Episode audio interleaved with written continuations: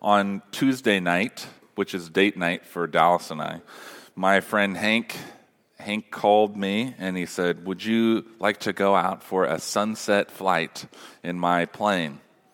That's pretty cool, right? He calls me, says, "Do you want to you want to go out and watch the sunset from from the air?" And I've been wanting to do this. He's asked me a couple other times, and it just hasn't worked out because of scheduling, and it's usually very last minute. So, but it worked. Dallas and I, we head over to Samoa, which actually is a functioning airstrip. I didn't know that, but it is. And Hank is standing by his little tiny plane. I think we have a picture of it on here somewhere. There it is. Little tiny plane, three seats in there. And, and so we go check it out. We're looking around. It looks really small, and it is. And, and while Hank is getting everything ready, I noticed that he has this little laminated sheet of paper, and it was his pre flight checklist, the things that he goes through. Hank, he walks through each step very meticulously and sometimes he was saying the steps out loud. Okay, I'm checking the tires. I'm checking. You know, he's he's going through all of those things. And sometimes he was just quietly checking them off. And and we didn't take off. We didn't even get into the plane really until he'd done everything on the outside. Then he said, "Okay, we can get in now." And he starts to check everything on the inside. There's so many dials and gauges and all kinds of things inside the plane on both sides. I had a controller thing in front of me too, which was pretty neat. He let me fly the plane for a little bit, and we we just we didn't take off until everything on his list had been thought about, considered. Okay, we did this, we did this, and and Hank has spent hours and hours in the air. I don't know how many hours I probably don't want to know because I would want it to be more. Uh, but he uh, he has spent a lot of hours in the air, and he didn't take, as far as I could tell, he didn't take any shortcuts while he was getting ready. I didn't hear him say, oh, "I checked that last time. I'm sure it'll be fine." Uh, he and and for me, this was like a, a big source of comfort. I've never been on a really small plane like this. Uh, the smallest plane I've ever flown in and it's just everything is so tight and you're jammed in there. And I'm a large person, uh, admittedly, but it just brought me a lot of comfort, except for when the plane wouldn't start and he had to jump start it with a little battery thing. He's like, it's totally fine. It's not, it doesn't have anything to, it's just to get the prop going. Everything's fine after that. I didn't believe him, but we, we lived. we lived, we're here. And when, when it comes to a life of of following Jesus, I think sometimes wouldn't it be nice to have a, like a pre-flight checklist, some some kind of list that tells you, you know, just just tell me what to do uh, step by step, so I don't miss something and and mess it up. And I think this was that motivation or that desire is at the the heart of this moment that we see in the book of Luke. Jesus has finished praying. He's spent time with the Father, he's been praying with the Lord, and he comes back, and his disciples say in Luke chapter 11, verse 1, they say, Lord, teach us to pray. Show us the steps. What do we do? How do we pray? And it's not like they weren't familiar with prayer. Uh, the Jewish faith uh, is full of prayer, and there's there were set times during the day when when people would would stop and pray, or they would go to the temple and pray, and, and continue to do that to this day. So it's not like they didn't know what praying was, but they saw something in Jesus. We want to pray like you, Jesus. Would you teach us how to pray? And, and what Jesus does for them, for his disciples, and what Jesus does for us, his disciples, is to give us a pattern of prayer. Jesus teaches us how to pray. And it's, it's kind of like a checklist. It's something we can go back to and say, hmm, now have I prayed about provision? Oh, no, I, I forgot to do that. Let me, let me pray about my needs that I have and, and ask the Lord to provide for me. And, and we call this prayer the Lord's Prayer. And we're going to spend the next couple of months walking through the Lord's Prayer step by step, phrase by phrase. Now, you might ask, well, why are we going to do this? Couldn't we just cover it in one sermon? It seems like a bit lengthy or detailed.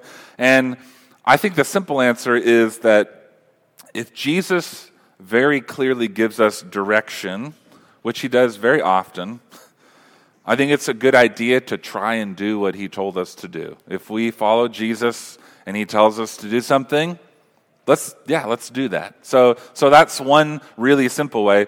Jesus says this is how you pray. We should give attention to that. This is how we should pray. But I think there's there's more to to this, to why we're spending time in this prayer, in the prayer that Jesus gave us together as a church, it's, it's because if we don't know how to pray, if we don't live a life of prayer, have a heart of prayer, we can't fulfill Jesus' calling to, uh, to be his disciples and to make disciples. We can't do it without prayer. And we talked about this last week for, for a while as we talked about our shared mission together. And I think, I think it's true. The comparison I was thinking of was that trying to follow Jesus, to live with him, to be his disciples, trying to fulfill Jesus' mission of making disciples without prayer, that's like trying to run a marathon without breathing, right? You can't even, it doesn't, it doesn't even come to your mind because you think, in order to do that, I must breathe. And we need to get to a point where we view prayer as essential to our life in Jesus and our mission that He's called us to, as breathing is to, to all of life. I, I went for a run on Wednesday, and I was trying to do this, this practice where you, you only breathe through your nose so you don't run too fast. And, and I just kept I kept like, oh, maybe I'm getting a cold or something. I can't breathe. And I can't get enough oxygen. And I, I spent this whole run like yearning for more breath. Uh, and, and, and a lot of us are trying to do life in Jesus in that same way where we're not getting enough oxygen, where we're not breathing as, as we should. Eugene Peterson, a pastor and author, he, he talks about our need for prayer like this A kingdom of heaven life consists of things to do and ways to think but if there is no prayer at the center, nothing lives. Prayer is the heart that pumps blood into all the words and acts. Prayer is not just one more thing in an inventory of elements that make up following Jesus' kingdom of heaven life. Prayer is the heart. If there is no heart, doing its work from the center, no matter how precise the words, no matter how perfectly formed the actions, there is only a corpse. It may be a very lovely corpse.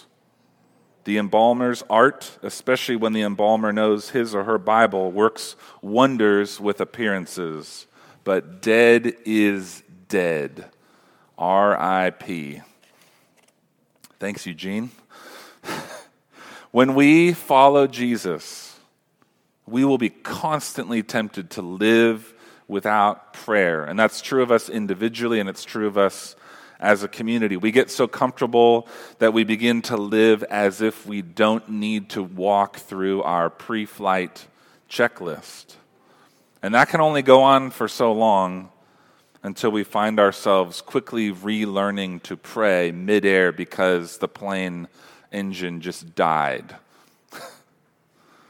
so we're going to follow Jesus by learning together how to pray in the way that he taught us. And before we get into the prayer itself, Jesus gives us a warning.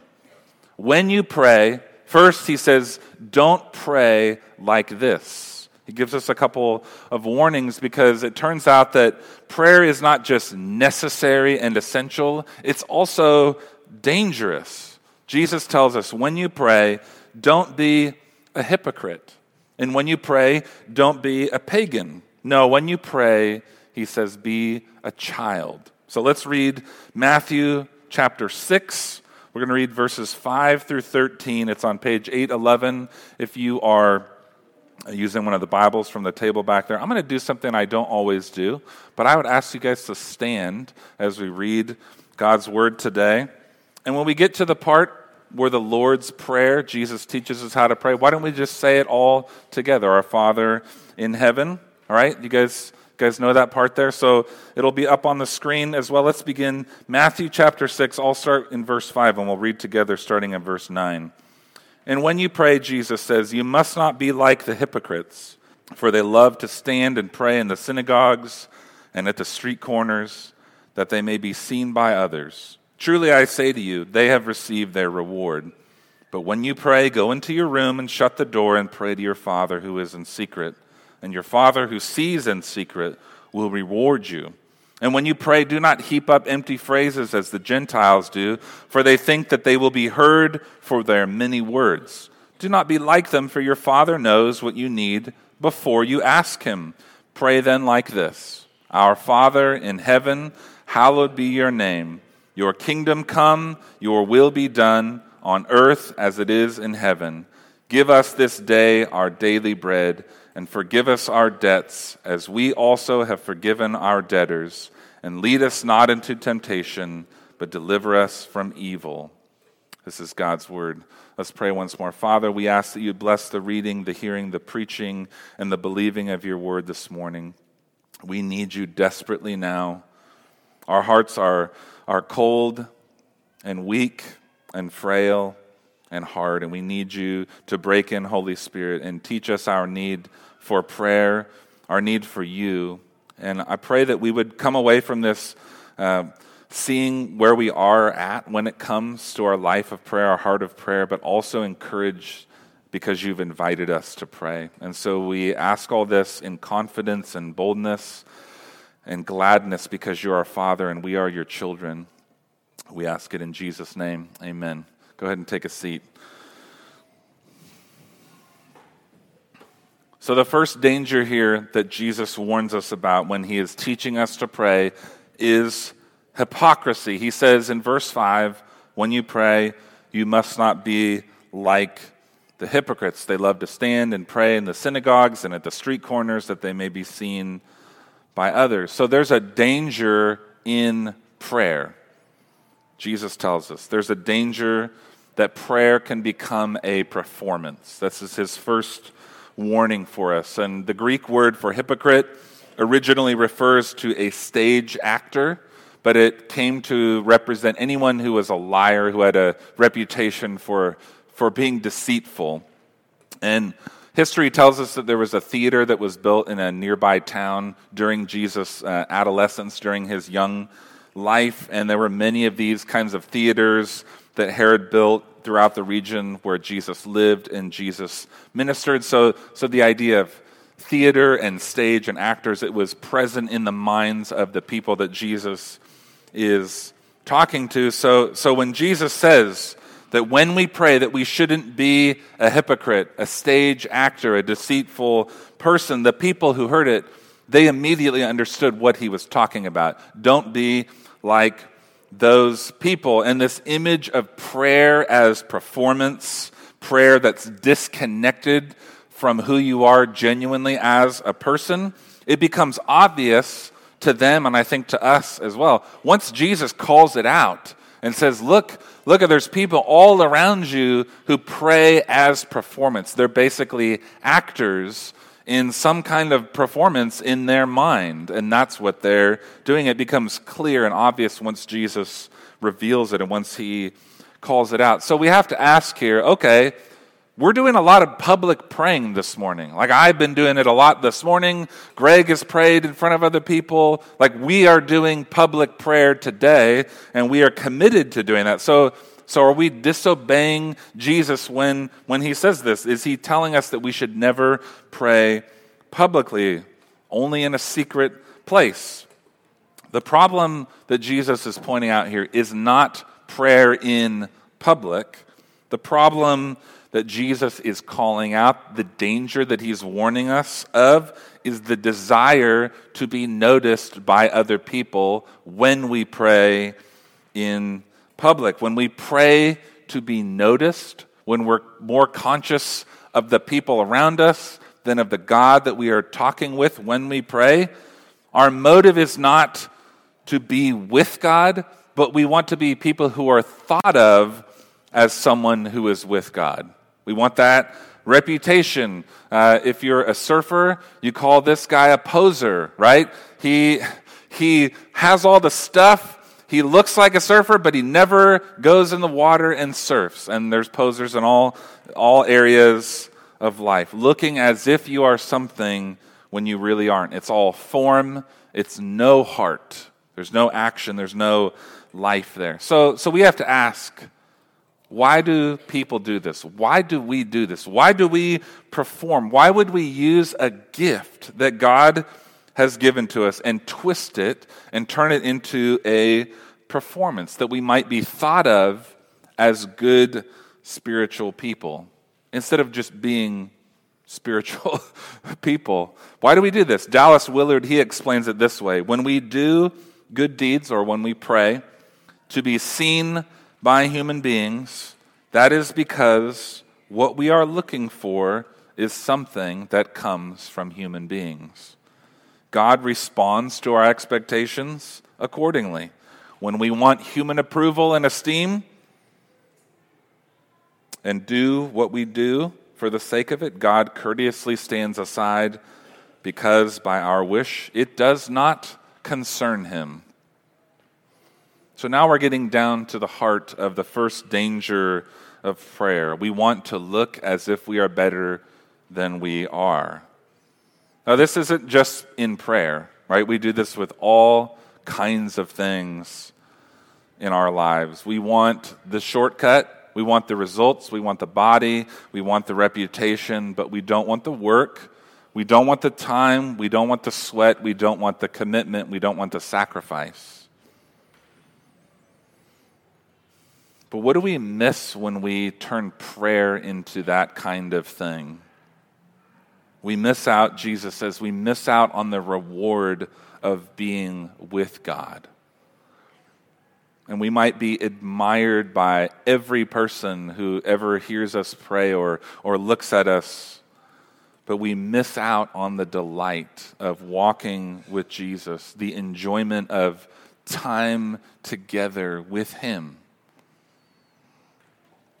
So then we can ask, what do we do with this danger that is present for us? How do we avoid prayer as performance? How do we get to a place where we care more about what God sees in us more than, than we care about what others see in us? How do we get to that place? And here's the application Jesus gives us. He says, here's how you avoid this. He says, you, you can fight this pride, this tendency to perform through humbling yourself. He says in verse 6 when you pray, go into your room or go into your inner room and shut the door and pray to your Father who is in secret, and your Father who sees in secret will reward you. Now, what is Jesus telling us here? We've already said he's not forbidding us from praying in public, but what he's saying we need to do is to strip prayer down to its basic essence. What is prayer? Prayer is you and God talking together, spending time together. And it's really nothing else. He says, just do that. Go back to that. If you are drawn to, to pride and performance, go back to a place where it's just you and God and there's no one to perform for. Go to a place where you're not tempted to be on display for other people. Go to a quiet, isolated place. And what do you find in that place? You find out who you really are.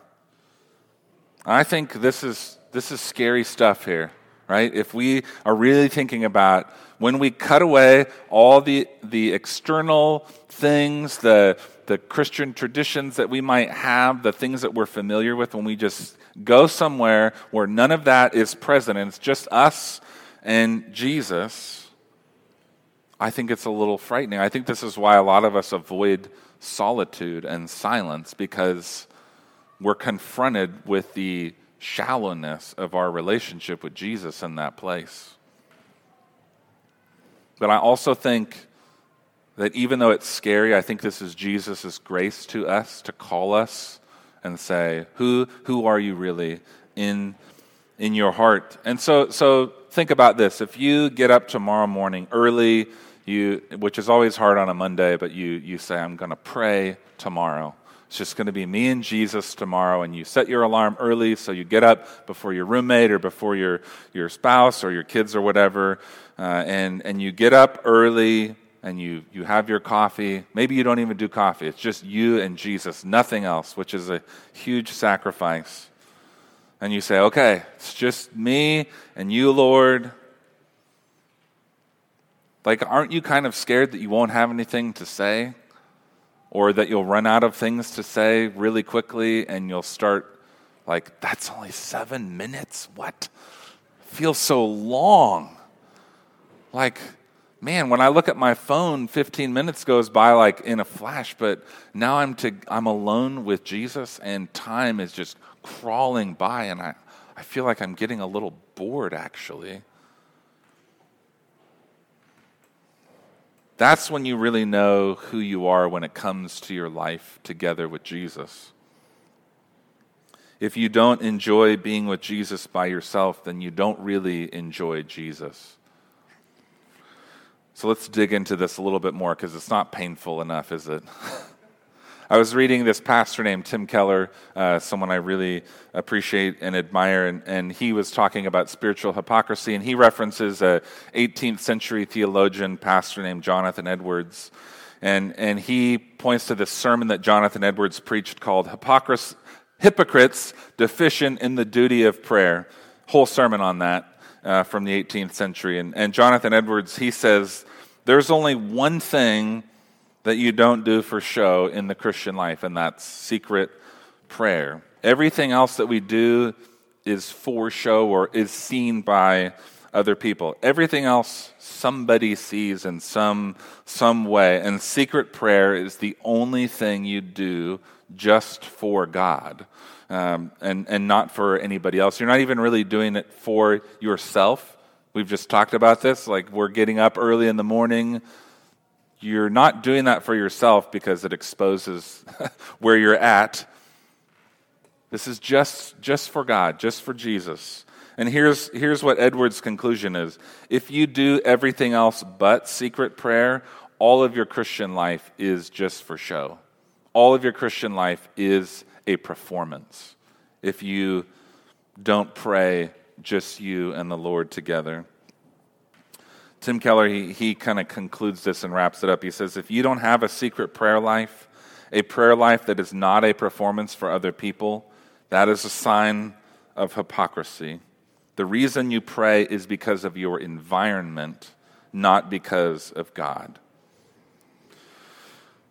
Well, this is painful. It's been painful preparing for this today because I, I feel like I've been exposed and I, I'm guessing that some of you are feeling kind of exposed right now as well. That Jesus' warning here to not be a hypocrite, to not to pray as a performance. I, I just, I just feel like I've been hiding, and and it's all, it's all come to light here. Now, what do we do with this? What do we, what do we do in, in light of our recognition of our, of our sin, of, of not praying, of not obeying what Jesus is telling us here. And the first is just to do what's already happening, what the Holy Spirit is doing, is to recognize, to be honest, and say, I am a person whose life in Jesus is mostly a performance. And just admit that and recognize that in your life. And second, it's, it's to confess that to the Lord, to confess your pride, to confess your desire for other people's approval more than delighting in Jesus, to confess your preference for the reward of what other people can give you rather than what only Jesus can give you. And then third is, is after we have confessed, it's to turn our eyes to Jesus. It's to look to him. Uh, because it's in seeing Jesus the magnitude, the beauty, the joy that, that He is, that's when we actually begin to get called into that life of prayer where we're not bored, where we're not uh, distracted. John Stott, he says, we have to become so conscious of God that we cease to become self conscious, right? We, we just keep turning our eyes to Him. We have to replace our desire for, for the way other people perceive us by looking again and again and again to Jesus and being overwhelmed at the beauty and the goodness of who He is. And lastly, it's to go to prayer. We, we acknowledge our sin, we confess it, we look to Jesus for his grace, and then we go to prayer. We do what he is calling us to do to go to a secret, quiet place and pray. Andrew Murray, he has a classic work on prayer called With Christ in the School of Prayer. He says, The Father is in secret. In these words, Jesus teaches us where he is waiting for us, where he is always to be found. Christians often complain that private prayer is not what it should be. They feel weak and sinful. The heart is cold and dark. It is as if they have so little to pray, and in that little, no faith or joy. They are discouraged and kept from prayer by the thought that they cannot come to the Father as they ought or as they wish. Child of God, listen to your teacher. He tells you that when you go to private prayer, your first thought must be the Father is in secret. The Father waits me there. Just because your heart is cold and prayerless, get you into the presence of the loving Father. Being with the Father, being with Jesus, that is itself the reward of prayer. It's not to check the box. It's not to round out your Christian life. Being with Jesus is the reward of prayer. And so when you pray, Jesus says, don't be a hypocrite. Next, he says, when you pray, don't be a pagan. His warning is in verse 7 when you pray, do not heap up empty phrases as the Gentiles do, for they think that they will be heard for their many words. Now, what is Jesus saying here? This is a little bit confusing. And, and we can say, in a sense, that Jesus is moving away from a danger for religious people in prayer to a danger for what we might call non religious people. The word Gentiles here in the, the ESV, it's translated pagans in other, in other Bible translation. It's the Greek word ethnikos, which is sometimes translated nations. So it's the idea of basically everyone outside of, of the Jewish ethnicity. And uh, the New Testament, when it's, when it's giving us that idea or that word, it's really talking about those who are outside the faith of, of the God of Israel, uh, those who are are unreligious, people who are immoral, people who aren't really concerned about the rules or whatever uh, the God of the Bible is requiring of them. They're just living however they please. So, Jesus, at, at some point, he becomes familiar with the, the religious practices of those outside of Israel, or we could say the pagans. And so it was common, and it still is today in other religions, to, to repeat the names of numerous gods or to say the same words over and over and over again. Uh, what, what Jesus says here is this fervent babbling, it's piling up words upon words, mindless repetition. And so this is the idea, like the Greeks and the Romans would do this. They would, they would say the, just the names of the many, many gods because they weren't sure who is listening. Are they able to help me here or, or do what I'm asking? And so I'm just trying to cover all my bases by naming all the gods that I can think of, and hopefully I don't miss one, and then that one gets mad at me. I just, I just need to, to say all the names of these gods. And, and it, this, is, this is prayer as a formula, prayer as, as a tool or a, a magic incantation. I don't know if you guys remember this in, in the book of Acts, in Acts 8. There was this magician named Simon, and he, he comes to faith in Jesus, but he's still accustomed to his spiritual practices as a pagan uh, of, of, of magic and incantations and being able to use words as power and to give himself influence and to gain respect. And, and so he sees Peter and John, they come there and they're praying for uh, the, the new Christians where he is. And uh, Simon, it says in Acts chapter 8, verse 18, when Simon saw that the Spirit was given through the laying on of the apostles' hands, he offered them money, saying, Give me this power also, so that anyone on whom I lay my hands may receive the Holy Spirit. So Simon has believed in Jesus, that Jesus is the king, but he's still looking at prayer in a way that he used to, a tool that was used to control God or the gods or whatever, whatever magic he was using, a way of gaining power. So he was still praying like a pagan. He wasn't praying like someone who knew Jesus. And so he was corrected, right? He was, he was strongly corrected. Now, now we have to try to connect this with something maybe that makes a little more sense to us, maybe that might be more familiar. And when we say that Jesus is talking to non religious people here, I think it's more like saying, uh, you, know, you know, people will say this, and maybe some of you say this I'm, I'm not religious, I'm spiritual. And I think that's, that's kind of what Jesus is talking about here. How does a spiritual but not religious person pray? Well, probably they're not going to call it prayer. They're going to call it something else, some other kind of name for it. You might call it visualization, where you imagine what you want for yourself, for your future, for your life, and you might say it out loud. You might declare these things. I am a person who is like the. I mean, this is these are real uh, practices that people use.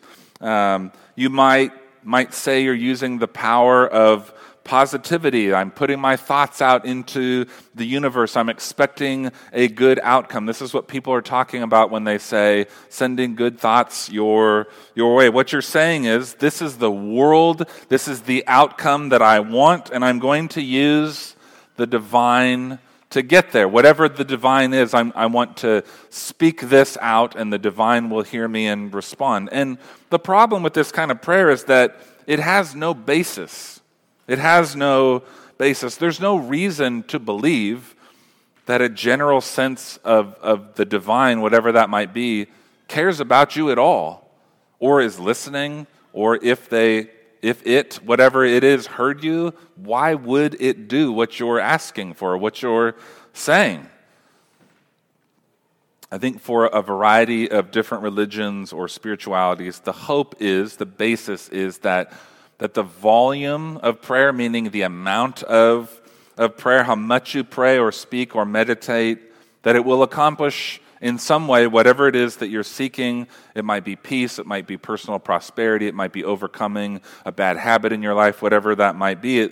And, and I think ultimately this prayer or this form of prayer is based in, I think it's based in fear, right? We could look all the way back and say, you know, the reason the Greeks and the Romans would say all the names of the gods was, was because of fear. I don't know if if that God is listening, so I need to make sure I say the name of this God because if that one's not listening, I need this one to be listening. And then you're just afraid ultimately that you don't know what's going to happen. And so you just you have to you have to do all this stuff to cover your bases. And, and under that fear, it's expressed in this desire to control. That's what Simon the magician wanted. He wanted to control God, he wanted the power of God, and he wanted to be able to harness it and use it in whatever way he wanted for his own gain. And that's exactly what people are doing today when we pray or visualize or meditate or whatever it might be to, to gain some goal. We're just saying, I want to use that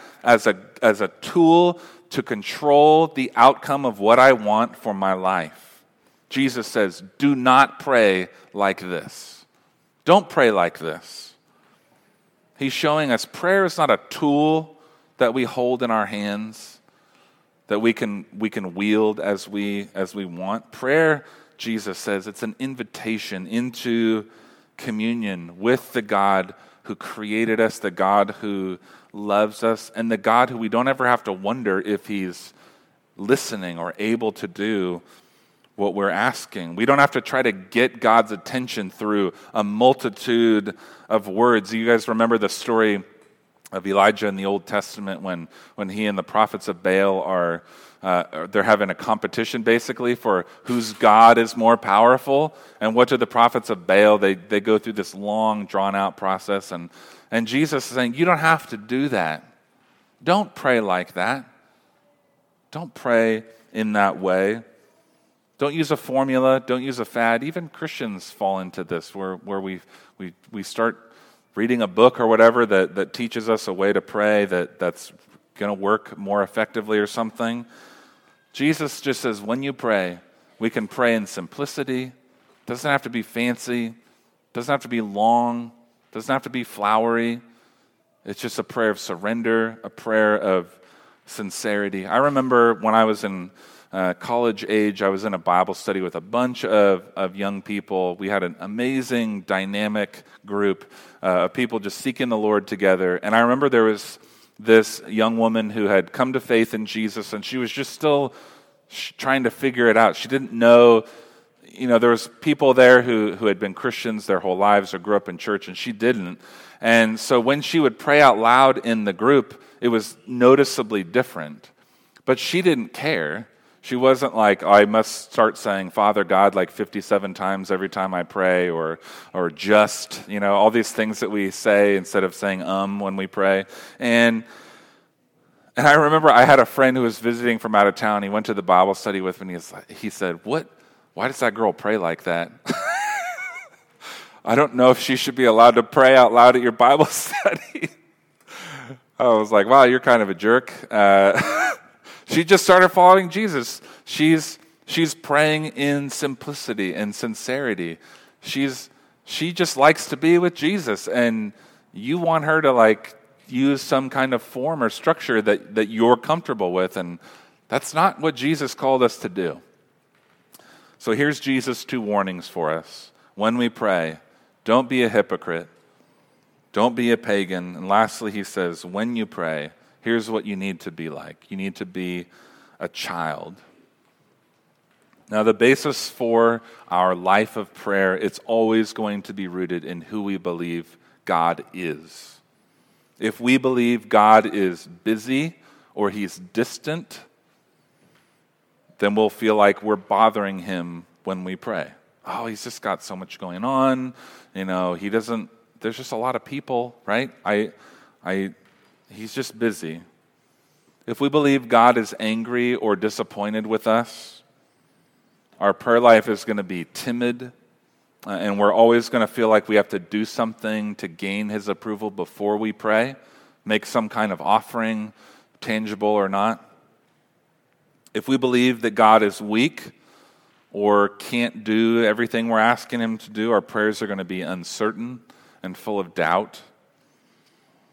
If we believe that God is reluctant to give us what we need or what we want, that He's stingy, our prayers will be kind of a like a bargain, like a bargaining, like we're buying a new car or something, begging and pleading. Would you just give me a loan? I just need this so bad from you.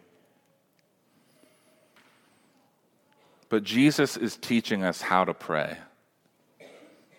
And after his warnings, he says, Here's the basis for your life of prayer. He says in verse 8, Your Father, your Father knows what you need before you ask him. That's the basis for, for our life of prayer in Jesus. He says, When I was just praying, and I came back and you asked me to teach you how to pray, this is what you need to know. Your Father, my Father, knows what you need before you ask Him.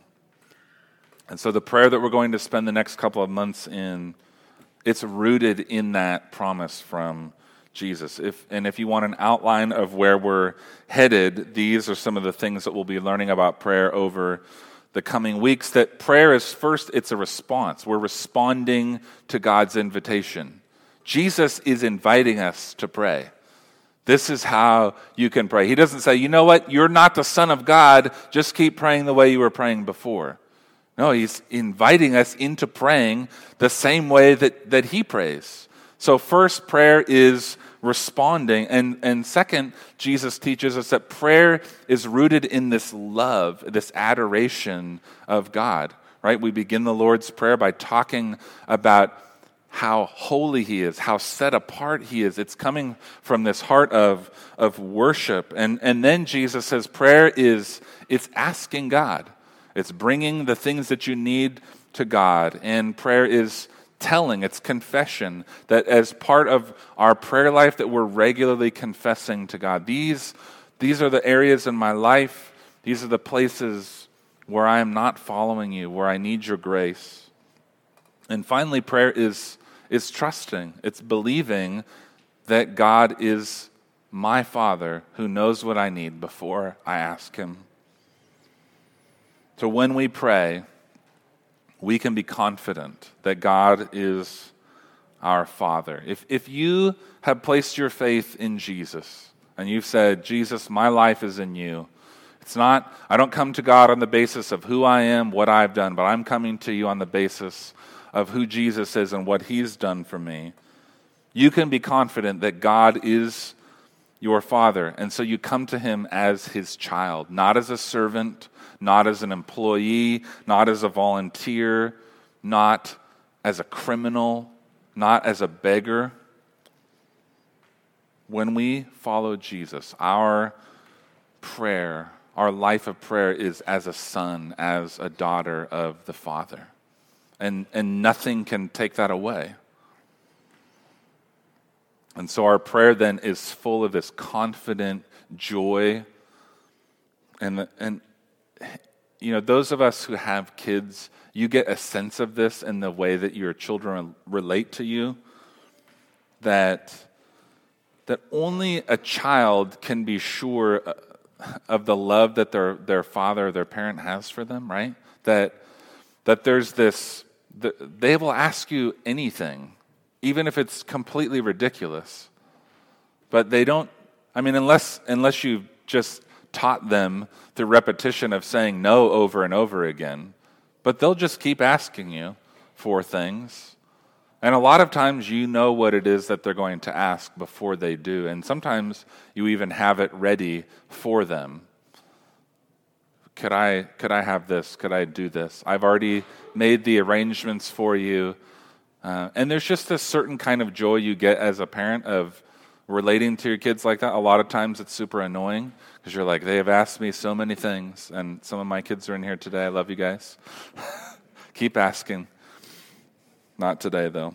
Um, but right, there's this confidence, and, and that's that's what Jesus is calling us into this confidence that we can ask our Father because He loves us and He takes joy in us. Martyn Lloyd-Jones says that when I pray, I know that God is my Father and that He delights to bless me and that He is much more ready to give than I am to receive. He is much more ready to give than I am to receive. I must see God as my Father who has purchased my ultimate good in Christ and is waiting to bless me with his own fullness in Christ Jesus. Let's pray. Father, we uh, sit here in, in deep need. I know for myself, my hypocrisy has been exposed. My desire to control you through prayer has been exposed. And I confess those things to you that I have often come to you not as a son, but in some other way, afraid or proud, but not just as a son. Thank you, Jesus, for giving us these warnings and for showing us how to pray. And not just for showing us how to pray, but for ultimately giving your life to make us sons and daughters of the Father. That without you, Jesus, none of this would be possible. Help us learn how to pray, to take joy in being with you, to learn how to linger in your presence as someone that we delight in. Thank you, Jesus, for calling us again and again into this life. I pray that you would help us grow in this as, as individuals, as in a church, and that we could see our lives together in you grow and flourish and become more rooted, that we begin to learn to breathe as we live with you and on your mission. Thank you for being faithful, Jesus, and for calling us into this life. We ask it in your name. Amen.